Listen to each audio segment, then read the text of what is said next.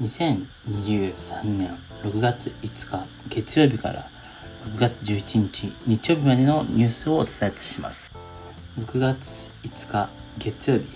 就活大手リクルートが運営する大学生向けオンライン就活セミナーで、同社の社員が学生のふりをして質問を繰り返していることが分かりました。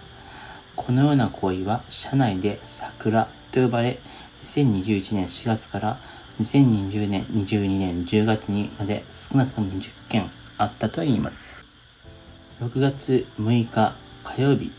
リクルートが就職活動に関するオンラインセミナーで学生を装って社員が質問していた桜行為を行っていた問題で、マイナビも自社を調査した結果、同様の行為をしていたことが分かりました。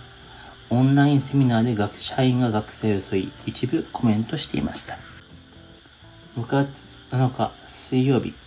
ウクライナ南部ヘルソン州のロシア支配地域にあるカホブカ水力発電所のダムが6日攻撃を決壊しました。周辺の1都市と24の村で洪水が発生し、1万7000人が避難を強いられました。アメリカ政府は多数の死者が出た可能性が高いとし、人道危機が懸念されます。6月8日木曜日、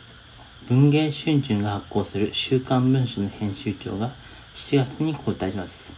現在の加藤編集長の後任として特集班デスクの武田氏がつきます。武田氏は政治の担当が長く、岸田文雄首相の長男翔太郎氏が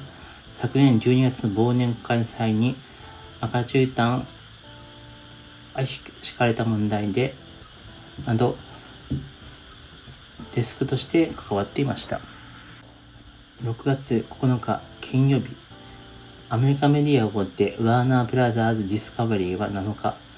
傘下にある CNN テレビのクリス・リヒト社長が辞任したと発表しました。事実上の更迭です。CNN は視聴率の下落に苦しみ、あるいは著名記者の解雇や人員削減で職員からの不信感が高まっていました。6月10日土曜日、トランプ前大統領が大量の機密文書を持ち出していた問題で、連邦大陪審がスパイ防止法違反などの罪でトランプ氏を起訴していたことが分かりました。連邦大連邦法違反で大統領権限者が起訴されるのは初めてのことです。トランプ氏はニューヨーク州法違反の罪でも起訴されています。6月11日日曜日、イギリスのジョンソン元首相が9日、議員を辞職すると表明しました。ジョンソン首相をめぐっては、新型コロナウイルス対策のロックダウン下で、首相官邸でパーティーが開かれていた問題について議会が調査していました。ジョンソン氏は抗議のため辞職したとします。以上、今週1週間のニュースをお伝えしました。Bye.